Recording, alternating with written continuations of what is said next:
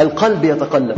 القلب يتقلب. القلب يتقلب تعرض عليه الفتن ما أهم هذه الوسائل التي تعين العبد على الثبات على الإيمان وعلى طريق الله سبحانه وتعالى. أولى هذه العناصر الإقبال على القرآن. لا تهجر القرآن. لا تهجر الأمر الثاني الالتزام بالشرع والعمل الصالح. من عوامل الثبات على الدين عوامل الثبات على الدين تدبر قصص الأنبياء ودراستها للتأسي والعمل. من عوامل الثبات. ذكر الله عز وجل. وهو من أعظم وهو من أعظم أسباب التثبيت.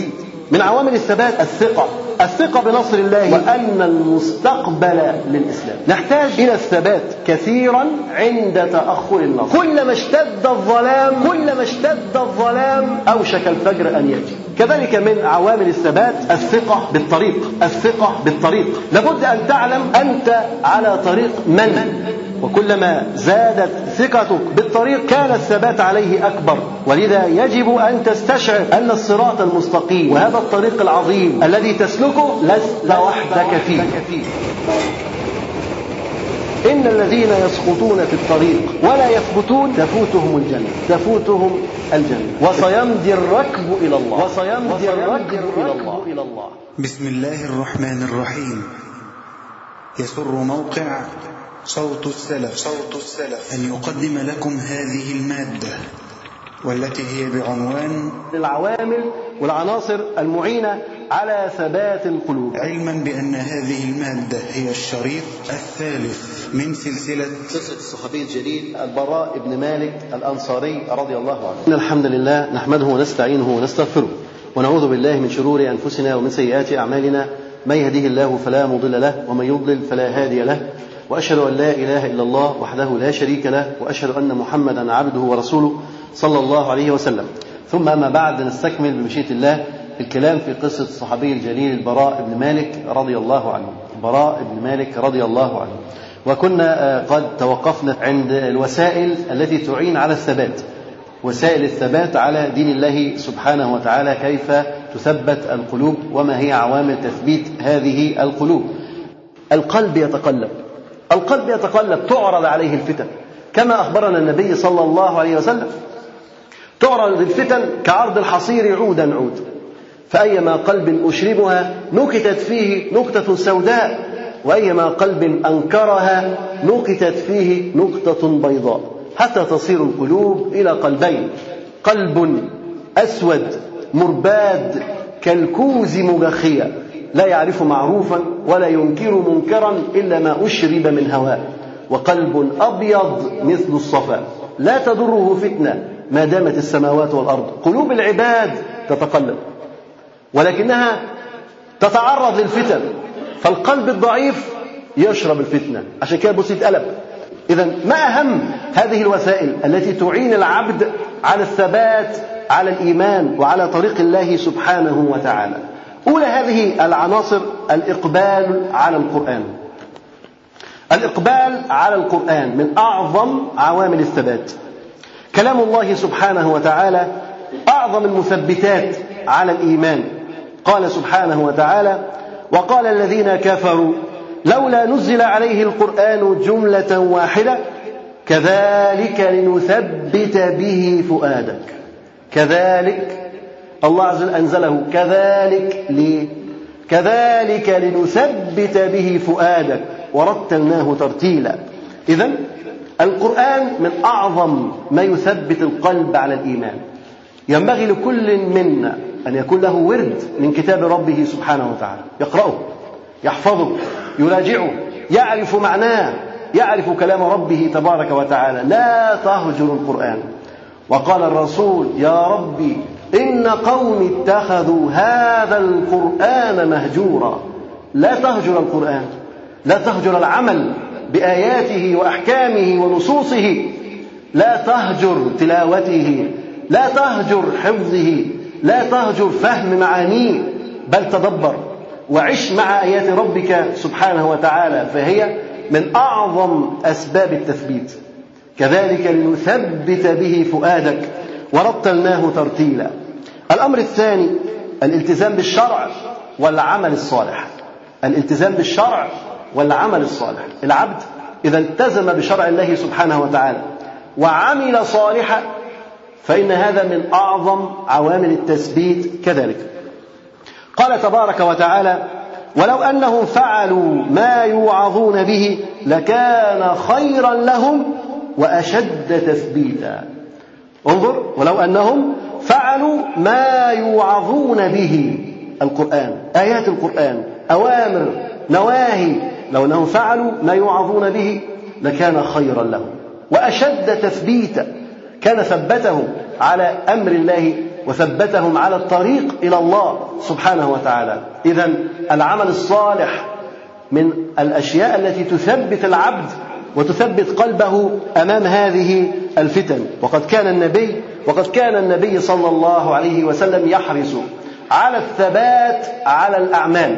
فكان يقول أحب العمل إلى الله ما داوم عليه صاحبه.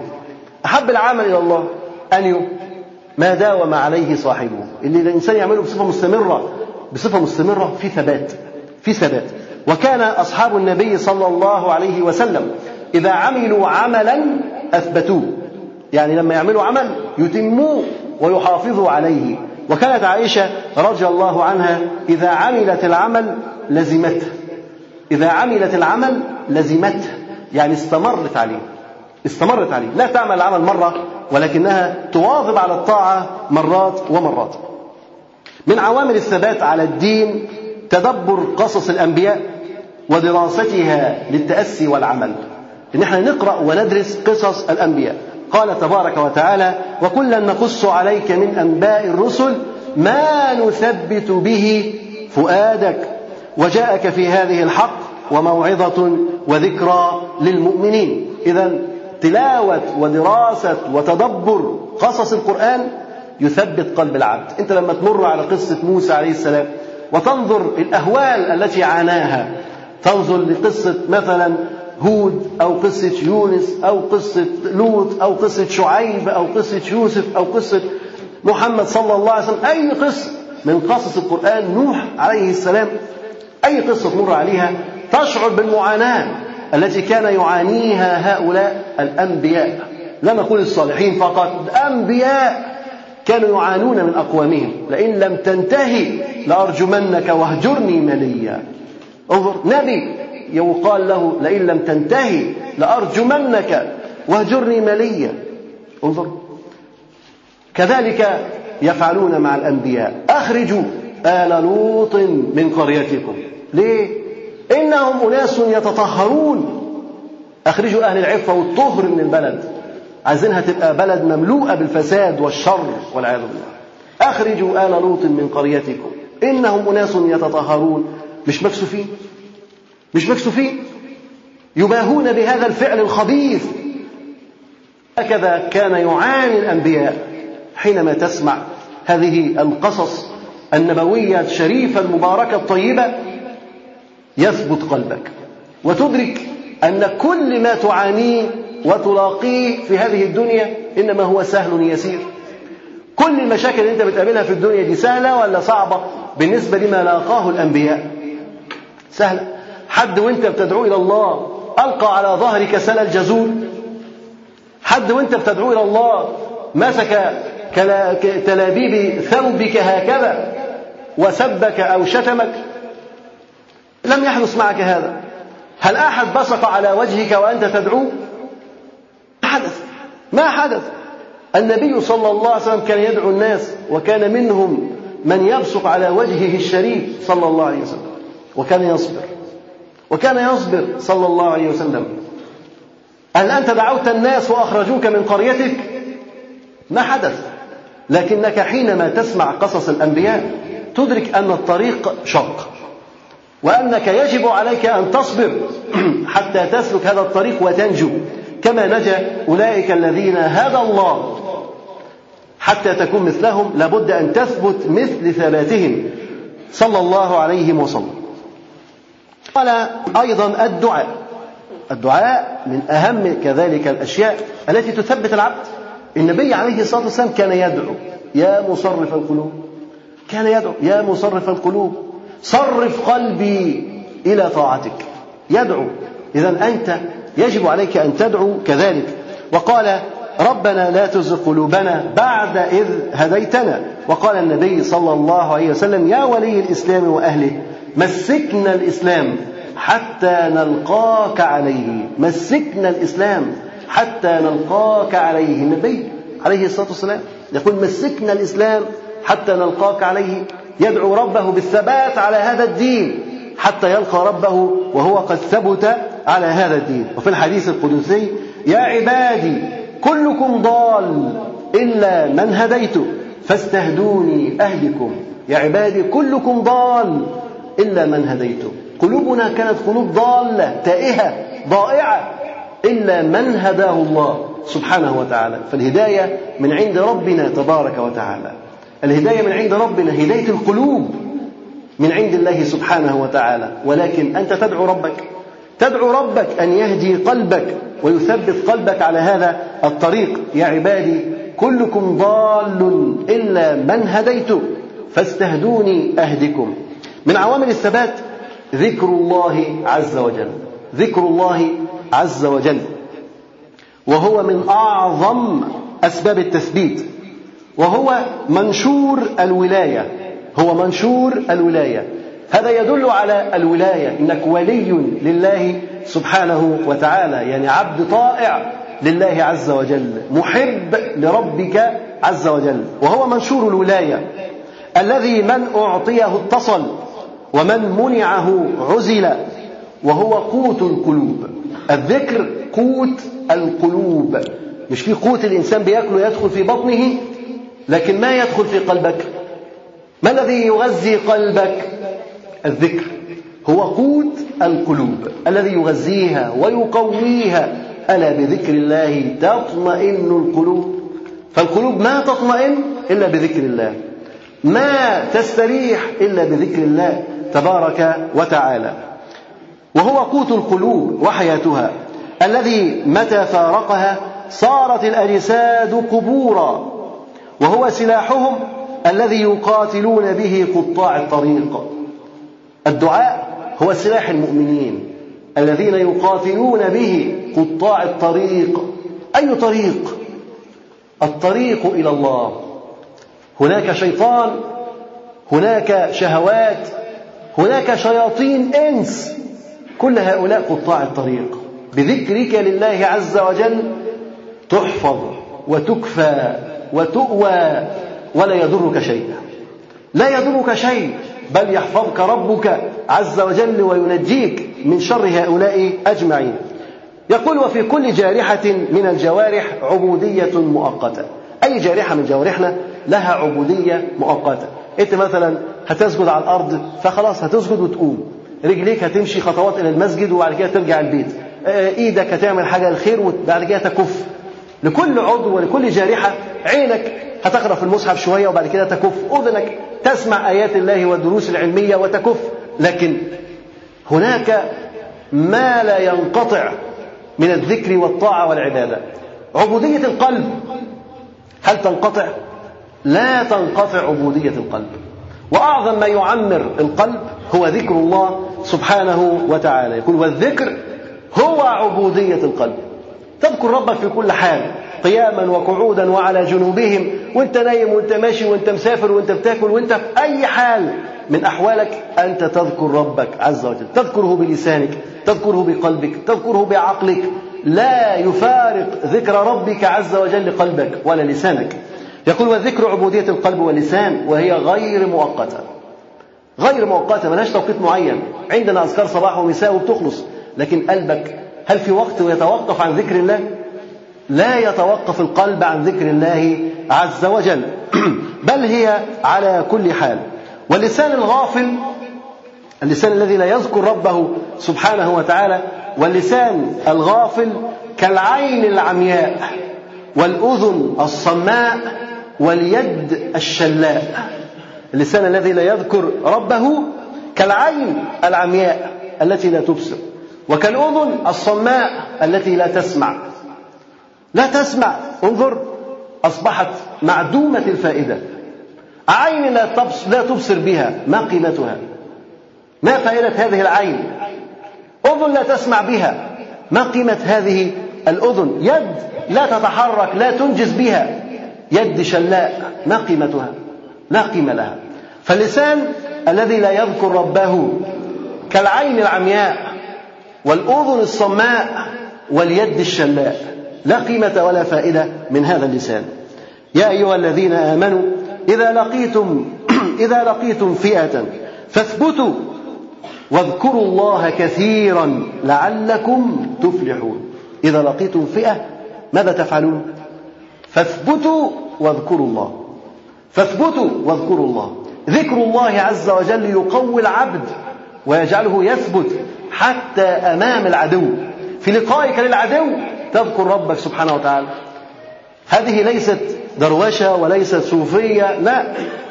النبي صلى الله عليه وسلم كان يذكر ربه عز وجل في كل حال ولكن يذكر ربه كما علمنا وكما عرفنا.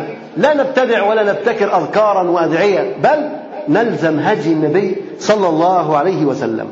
أيضا من عوامل الثبات على هذا الدين الحرص على سلوك الطريق المستقيم. لابد أن تكون ذو هم. همك أن تصمد وتثبت وتستمر على هذا الطريق. أنت دوما تقول اهدنا الصراط المستقيم. إذا لابد أن يكون همك ليل نهار أن تصمد وتستمر وتستقر على هذا الطريق. ولذلك تبذل كل ما في وسعك حتى لا تنزلق من هذا الطريق. طريق الأنبياء طريق الصالحين. من عوامل التثبيت كذلك التربية. التربية. التربية الإيمانية. التربية العلمية.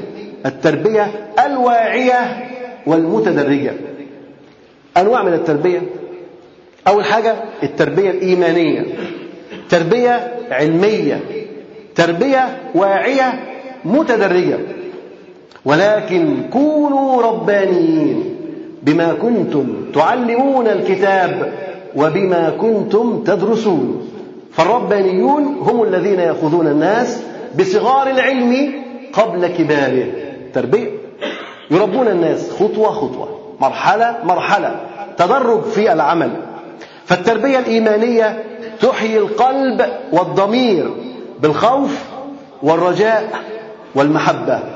التربية الإيمانية توجه القلب نحو العبادة السليمة بالخوف والرجاء والمحبة. والتربية العلمية تقودك بالدليل الصحيح لعبادة رب العالمين بدراسة منهجية متدرجة. أما التربية الواعية تلك التي لا تنخدع بمخططات الغرب بل تعرفها وتدرسها وتحيط بالواقع علما فلا انغلاق عن الواقع ولا تقوقع بلا دعوة ولكن عمل بفهم ووعي وإدراك.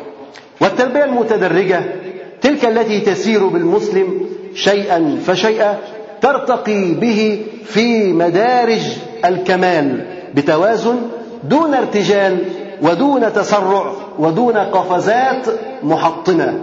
اذا التأني الإنسان يتأنى في تعلمه وفي تدرجه حتى ينمو نموا سليما. كذلك من عوامل الثبات الثقة بالطريق. الثقة بالطريق. لابد أن تعلم أنت على طريق من؟ أي طريق تسلكه؟ هل هذا الطريق محدث؟ هل هذا الطريق بدعة؟ أم هذا هو طريق الأنبياء؟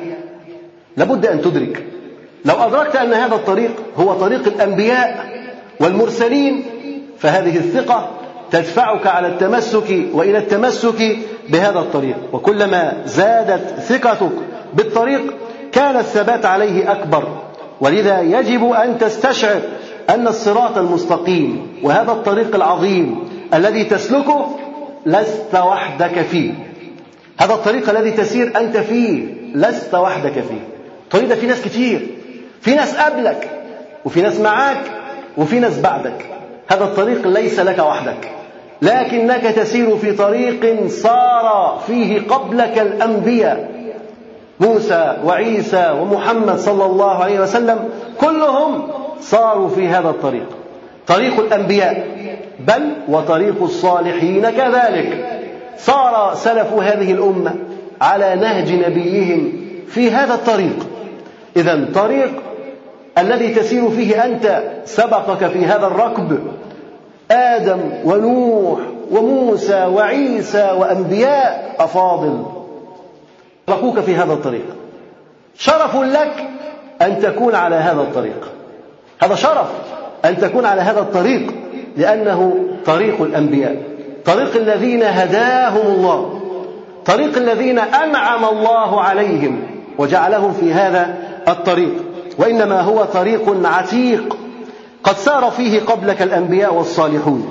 ويجب أن تستشعر فضل, فضل ربك عليك أن من عليك وجعلك في هذا الطريق. لأنه كان من الممكن أن تكون من الضالين لكن منة ربك عليك أن جعلك من الهداة المهتدين.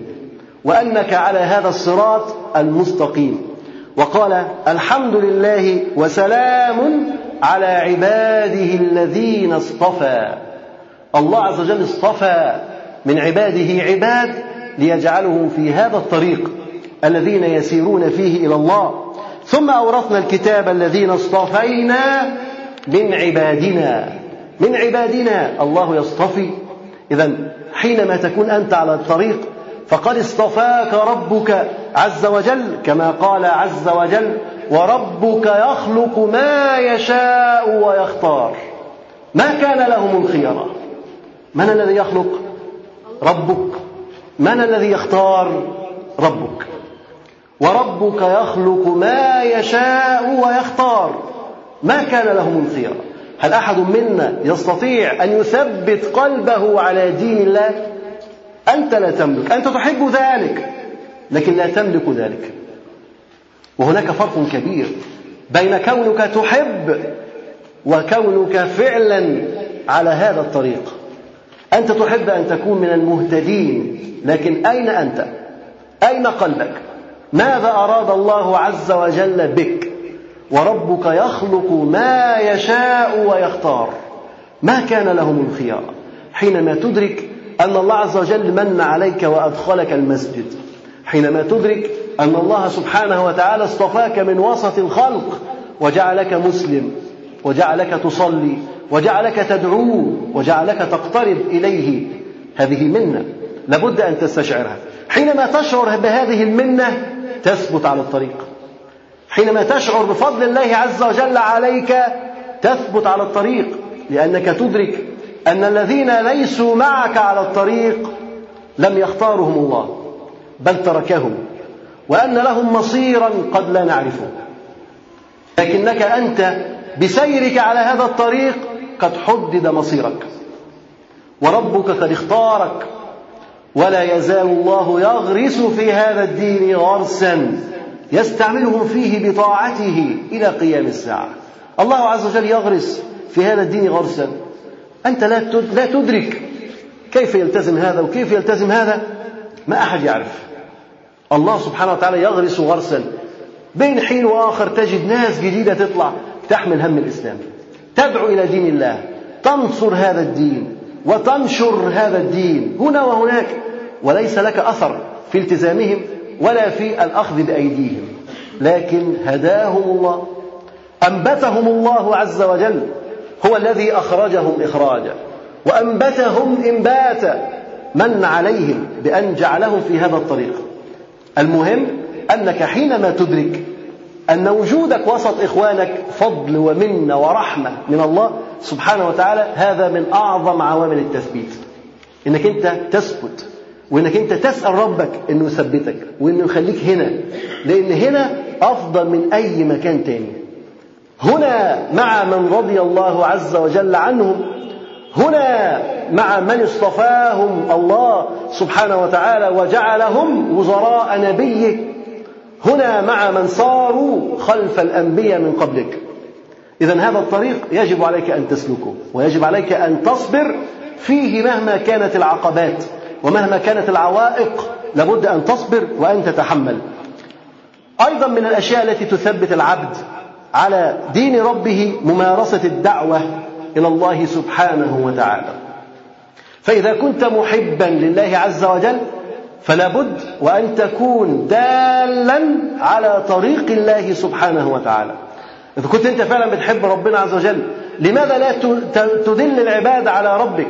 تدلهم على طريق ربك. لماذا لا تأخذ بأيديهم إلى طريق الله؟ أنت تحب ربك. لماذا لا تأخذ بأيدي الناس وتعرفهم الطريق؟ إذا الدعوة إلى الله عز وجل دليل وبرهان على صدق حبك لربك عز وجل وأنها من عوامل الثبات. الإنسان لما يعمل في دين الله ويأخذ بيد الناس ويدخلهم في دين الله سبحانه وتعالى هذا يقوي قلبه. يقوي قلبه ويقوي بدنه كذلك. فالعامل لله تعالى يقطع الطريق على محاولات الشيطان بالإضلال والفتنة. وأنت بتعمل في طريق الله انت بتقطع الطريق على محاولات الشيطان. الشيطان لا يستطيع أن يدخل عليك لأنك تعمل وتعبد الناس لله تبارك وتعالى. عشرا الالتفاف حول العناصر المثبتة المثبتة. إنك تلتف حول العناصر التي تثبتك على هذا الطريق. والبعد عن العناصر المثبطة طبعا في فرق بين المثبطة والمثبتة. المثبتة بالتاء التي تعينك على الثبات اللي إحنا بنتكلم عنه اللي إحنا عايزينه. المثبطة بالطاء. هؤلاء الذين يقعدونك ويجلسونك ويبعدونك عن طريق الله سبحانه وتعالى. إذا من عوامل التثبيت أنك تبعد عن العناصر الضعيفة أصحاب الهمم المنخفضة المثبطة. وتقترب وتلتف حول أصحاب الهمم العالية وأصحاب القيم السامية. تلتف حول العلماء تلتف حول أهل الخير والفضل والصلحاء. إن من الناس ناسا مفاتيح للخير مغاليق للشر. فالزم أهل الخير وتجنب أهل الشر. إن من الناس ناس مفاتيح للخير. في ناس جعلهم الله عز وجل مفاتيح للخير. يفتحون لك الطريق إلى مرضاة الله. وفي ناس مفاتيح للشر. يفتحوا عليك أبواب الجحيم والعياذ بالله. أبواب الفتنة أبواب الشهوة أبواب الشبهة. نعمل إيه التزم بأهل الصلاح. التزم مع أهل الخير واترك أهل الشر والفساد. الحادي عشر الثقة. الثقة بنصر الله وأن المستقبل للإسلام. الثقة بنصر الله وأن المستقبل للإسلام. طبعا في مثل هذه الأيام التي نمر عليها الإنسان ممكن تضعف ثقته ويحس كده إن مفيش نصر.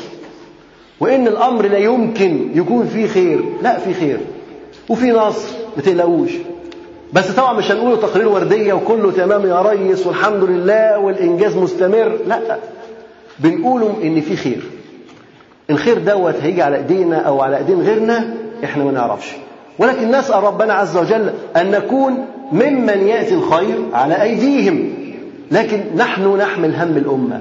فإن أتى الخير على أيدينا فهذا ما نرجو وإن أتى الخير على أيدي من بعدنا فهذا ما نأمل أيضا ونرجو. نحن نرجو لهذه الأمة أن تكون في قمتها وفي سموها وفي مكانتها السامقة العالية التي كانت فيها على عهد النبوة المباركة. إذا لابد أن تكون عندك العزة والكرامة وعندك الثقة. بنصر الله سبحانه وتعالى. نحتاج إلى الثبات كثيرا عند تأخر النصر.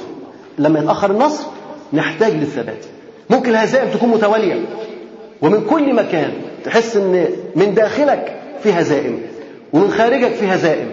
أعداء الإسلام بيحاربوك. ناس هنا وناس هنا ممكن يحاربوك. الهزائم كتيرة. ومفيش بوادر نصر. مفيش بوادر نصر. هل الإنسان تجيله هزيمة نفسية؟ لازم تكون عندك خبرة بالواقع. لابد أن تكون عندك خبرة بالواقع. وأن النصر صبر ساعة. وأن النصر صبر ساعة. أنت لو صبرت وصمت وثبت على دين الله عز وجل يأتيك النصر. يأتيك النصر. إن الله يدافع عن الذين آمنوا.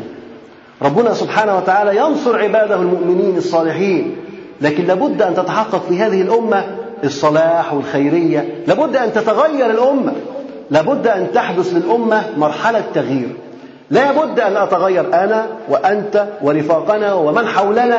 لابد أن نتغير. وهذه المرحلة مرحلة التغيير الأمة تعيش فيها. يعني نحن نرى هذه الأيام مراحل تغيير. في تغيير كتير بيحصل في المجتمع. المجتمع الذي نعيش فيه اليوم ليس هو المجتمع الذي كنا نعيش فيه بالأمس لكن هناك متغيرات كثيرة في المجتمع. هناك فساد كبير وهناك أبواب خير كثيرة أيضا موجودة. هناك وسائل للشر كثيرة ومنتشرة وهناك وسائل الخير أيضا موجودة. الناس يسمعون ويميزون والإنسان يستغرب كيف الناس دي بتميز؟ لكن ده فضل ربنا. ربنا عز وجل فطر الناس على الفطرة السليمة السوية. فعندما يسمعون كلمة الحق يلتزمون بها ويحبونها ويعملون بها.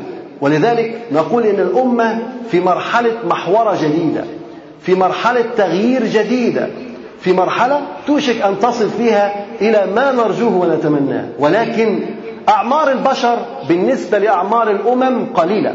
عمرك أنت قد إيه بالنسبة لعمر الأمم؟ عمرك صغير. أنت ممكن تموت وغيرك يموت وغيرك يموت والأمة ما زالت في مرحلة المخاض. والأمة ما زالت في مرحلة المخاض. لسه لم تولد بعد. ولكن أهم شيء إن يكون الجنين بينمو. ما يكونش الجنين ميت. مش كده؟ أهم حاجة إن يكون الأمة بتكبر بتنمو بتزدهر من داخلها. قلوب العباد بتتغير. مفاهيم الناس بتتغير. قيم الناس بتتغير. تتجه نحو الإسلام. تتجه نحو الطاعة. نحو حب الله سبحانه وتعالى.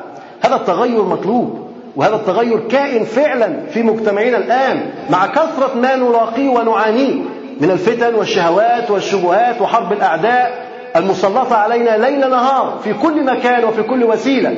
لكن الإسلام بينتشر مع شدة الظلم هذه نعم كلما اشتد الظلام أوشك الفجر أن يأتي. كلما اشتد الظلام أوشك الفجر أن يظهر. فهي كلها أيام بس أيام من عمر الأمم وليست أيام من عمرنا نحن. ليست أيام من عمرنا نحن. ممكن يمر جيل والتاني وتجد الأمة اتغيرت وتمحورت وأصبح لها شكل جديد وأصبحت أمة تتجه نحو الطاعة والعبادة وكل شيء يتغير. مش هنقول بقى تعديلات دستوريه ده بره التعديلات الدستورية. الموضوع ده بره الدستور واللي عملوا الدستور؟ لأن دستورنا هو القرآن. والناس تتجه نحو القرآن. لا نحو البرلمان. الناس يتجهون نحو القرآن.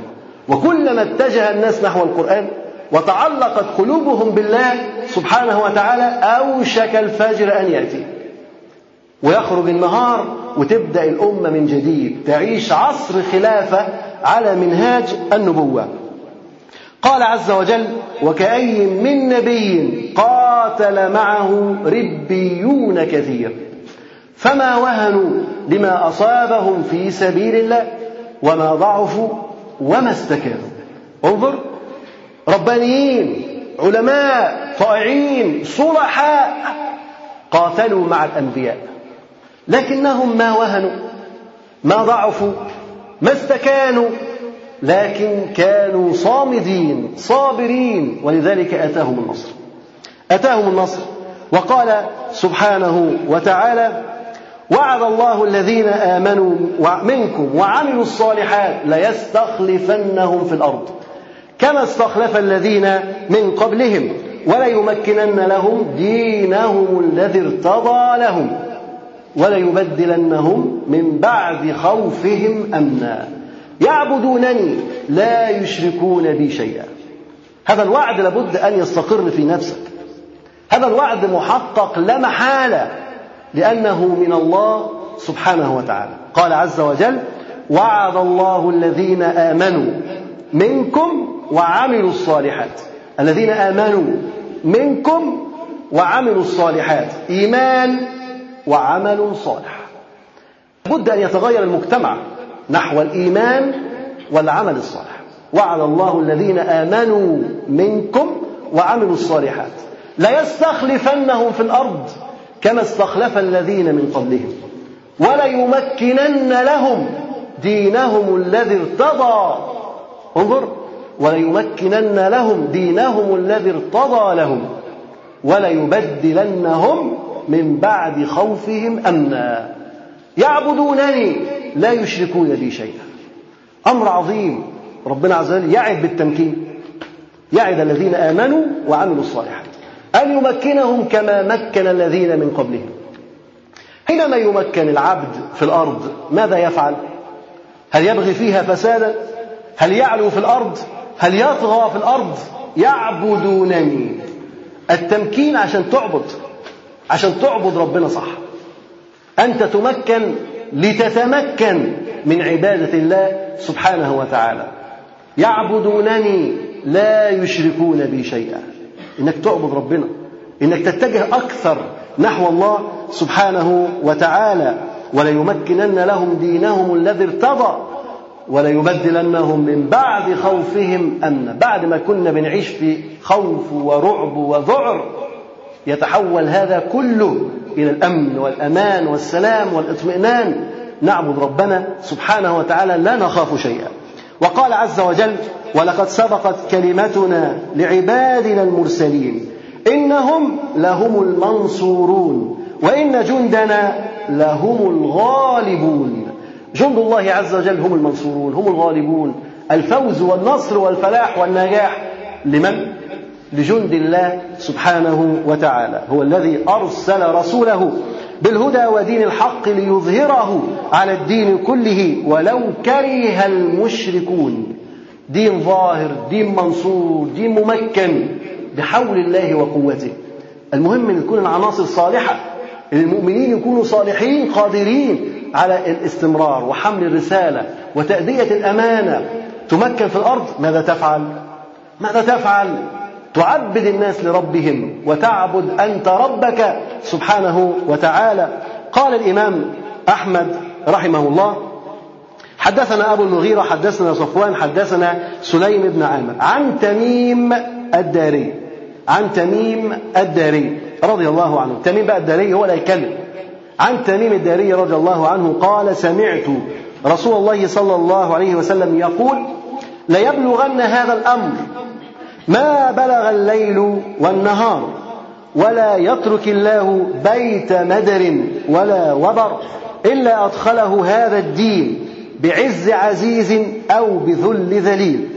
عزا يعز الله به الإسلام وذلا يذل الله به الكفر. تميم رضي الله عنه يقول فكان تميم يقول قد عرفت ذلك في أهل بيتي.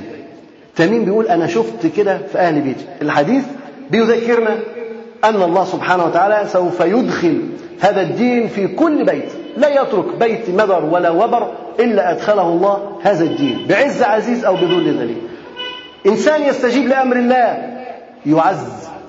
إنسان يبعد وينفر ولا يستجيب لأمر الله يذل. تميم الداري يقول أنه شاهد هذا بعينه في أهله. أهله انقسموا منهم من آمن ومنهم من كفر. منهم من استجاب ومنهم من بعد. فرأى العز في من استجاب ورأى الذل والهوان في من خالف أمر الله سبحانه وتعالى. إذا الثقة بنصر الله سبحانه وتعالى وأن المستقبل لهذا الدين هذه من عوامل الثبات. معرفة حقيقة الباطل وعدم الاغترار به من عوامل الثبات على هذا الدين إنك تعرف حقيقة الباطل. الباطل ده إيه؟ ضخم عظيم قوي متين ولا هو ضعيف؟ زبد. زبد. وأما الزبد فيذهب جفاء. وأما ما ينفع الناس فيمكث في الأرض. الباطل زبد. لا ينفع الناس. الباطل زبد. يضيع بسرعة. ولا ينتفع به أحد. قال عز وجل لا يغرنك تقلب الذين كفروا في البلاد. لا تغتر بهم لا يعجبك ذلك لا تنبهر بهم. متاع قليل. كل هذا المتاع كل هذه الزخرفة والبهرجة متاع قليل. أبراج سبعين دور ومئة دور متاع قليل. طيران ونت متاع قليل. لا يغرنك الذين كفروا. لا تغتر بهم لا تنزعج من وجودهم. كل هذا يزول وإلى فناء وإلى بوار. وأما الزبد فيذهب جفاء وأما ما ينفع الناس فيمكث في الأرض. ففي ذلك عبرة لأولي الألباب من عدم الخوف من الأعداء أعداء الإسلام. ولكن لابد أن تكون أنت ذو قلب قوي محب لربك تبارك وتعالى. أيضا من عوامل الثبات استجماع الأخلاق المعينة على الثبات. استجماع الأخلاق المعينة على الثبات. كيف يصمد ويثبت العبد أمام هذه العواصف والشهوات والشبهات؟ أعظمها الصبر. وقال النبي صلى الله عليه وسلم ما أعطي أحد عطاء خيرا وأوسع من الصبر. ما أعطي أحد عطاء خيرا وأوسع من الصبر. يصبر الإنسان يجد العطاء العظيم. وصية الرجل الصالح من الأشياء المثبتة على هذا الطريق وصية الرجل الصالح إنك تسمع لنصح الصالحين. تسمع لنصيحة من سبقوك في هذا الطريق. تسمع لنصيحة العلماء الربانيين. إن الاستماع لنصائح الصالحين والانتفاع بها من عوامل الثبات. يحكي لنا موقف للإمام أحمد ويوم المحنة. الإمام أحمد عذب حتى يقول بأن القرآن مخلوق. مشكلة الإمام أحمد أنه كانوا عايزين يقول أن القرآن مخلوق. ونحن نؤمن بأن القرآن كلام الله. وكلام الله صفة من صفات الله. وليس شيء من الله مخلوق. يعني كلام الله ده صفة من صفات الله عز وجل. فهو غير مخلوق. بل هي صفة. يريدون أن يقول الإمام أحمد إن القرآن مخلوق. فماذا فعلوا؟ عذبوه وحبسوه حتى يقتلوا اجتمع الناس وطلاب العلم بالمحابر يقفون ينتظرون ما يقول الإمام. تخيل الإمام أحمد إمام أهل السنة إمام الأمة.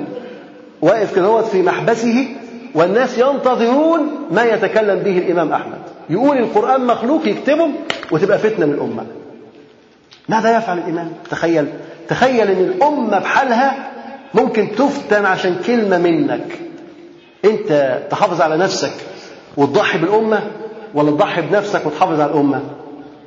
أيهما أفضل؟ موقف صعب موقف صعب. الإمام أحمد يقف هذا الموقف يحتاج إلى من يثبته. حتى الإمام أحمد نعم يحتاج إلى نصائح من يثبته. قال له أعرابي يا هذا أعرابي جاي من البادية. قال يا هذا يعني مش بيقول له يا إمام بيقول له يا هذا ما عليك أن تقتل ها هنا وتدخل الجنة؟ الأعرابي بيقول له يا هذا ما عليك أن تقتل ها هنا وتدخل الجنة؟ إيه اللي هيحصل لك يعني؟ لو اتقتلت دلوقتي ورحت الجنة. هيحصل لك حاجة؟ إذا يشجعه على ماذا؟ يشجعه على الثبات. وعدم القول بخلق القرآن. ولو اتقتلت. اتقتل تدخل الجنة. إيه اللي هيحصل لك يعني إيه المشكلة ما تقتل دلوقتي وتدخل الجنة؟ يا هذا ما عليك أن تقتل ها هنا وتدخل الجنة. وكذلك قال جعفر الأنباري للإمام أحمد. قال يا هذا أنت اليوم رأس. أنباري يقول الإمام أحمد يا هذا. والإمام أحمد إمام أهل السنة. يقول له يا هذا أنت اليوم رأس. كلمتك مؤثرة. الكلمة التي تقولها إما تهدي أمة أو تفتن أمة. كلمة. قال يا هذا أنت اليوم رأس والناس يقتدون بك. فوالله لئن أجبت إلى خلق القرآن ليجيبن خلق وإن لم تجب ليمتنعن خلق من الناس كثير. ومع هذا ومع هذا فإن الرجل إن لم يقتلك فإنك تموت. فاتق الله ولا تجب. فاتق الله ولا تجب. بيقول له أنت اليوم رأس. ولو أجبت إلى خلق القرآن الناس كلها تجيب. ولو امتنعت الناس كلها راح تمتنع ثم إنك ميت. لو لم يقتلك الرجل الآن هل ستخلد وتعيش عمرا مديدا ولا هتموت برضه؟ هتموت. إذا ماذا تفعل؟ تصبر أم تفتن الخلق؟ تصبر اصبر وتقتل مفيش مشكلة. قال يا هذا أنت اليوم رأس والناس يقتدون بك. فوالله لئن أجبت إلى خلق القرآن ليجيبن خلق وإن لم تجب ليمتنعن خلق من الناس كثير. ومع هذا فإن الرجل إن لم يقتلك فإنك تموت فاتق الله ولا تجب. الإمام أحمد كان مبهور بالإجابات ديت. الإمام أحمد كان مبهور بالدعم المعنوي الذي يتلقاه من الناس. أعرابي بيقول له الكلام ده بيقول له اثبت. موت في سبيل الله لكن ما تفتنش الخلق. الكلام ده بيسمعه من الأعراب ومن الناس. يشعر أن دعوته قد أثرت في الناس. فقال وهو يبكي ما شاء الله ما شاء الله. مبهور بإيه؟ كلام. مين بيقول الكلام ده؟ أعرابي. أعرابي بيقول لي الراجل لو ما قتلكش أنت هتموت. كلام جميل جدا. أخذ يبكي. من عظمة هذا الكلام ولتأثري بهذه الموعظة ويقول ما شاء الله ما شاء الله في في الأمة ناس حريصة على الدين بهذه الطريقة موت في سبيل الله بس ما تفتنش الأمة. ما شاء الله ما شاء الله. مبهور؟ رضي الله عنه. وهذا أعرابي آخر يقول للإمام أحمد إمام أهل السنة والجماعة يا أحمد. مش بيقول له يا إمام يا فضيلة الشيخ يا أحمد إن يقتلك الحق مت شهيدا. وإن عشت عشت حميدا فقال أحمد فقوي قلبي. أعرابي قال له يا إمام قال له يا أحمد إن يقتلك الحق مت شهيدا. يعني لو مت في سبيل الحق هتموت إيه؟ هتموت شهيد. وإن عشت عشت حميدا وسكت. الإمام أحمد بيقول لك فقوي قلبي.